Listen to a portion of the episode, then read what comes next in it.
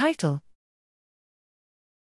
High-gamma activity is coupled to low-gamma oscillations in precentral cortices and modulates with movement and speech.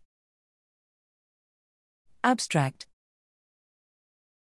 Planning and executing motor behaviors requires coordinated neural activity among multiple cortical and subcortical regions of the brain.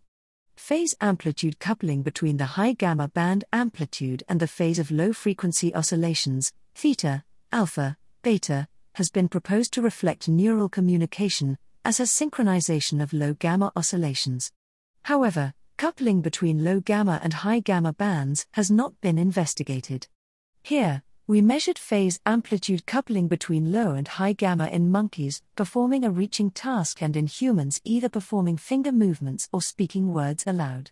We found significant coupling between low-gamma phase and high-gamma amplitude in multiple sensory motor and premotor cortices of both species during all tasks.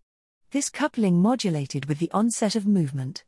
These findings suggest that interactions between the low and high-gamma bands are markers of network dynamics related to movement and speech generation.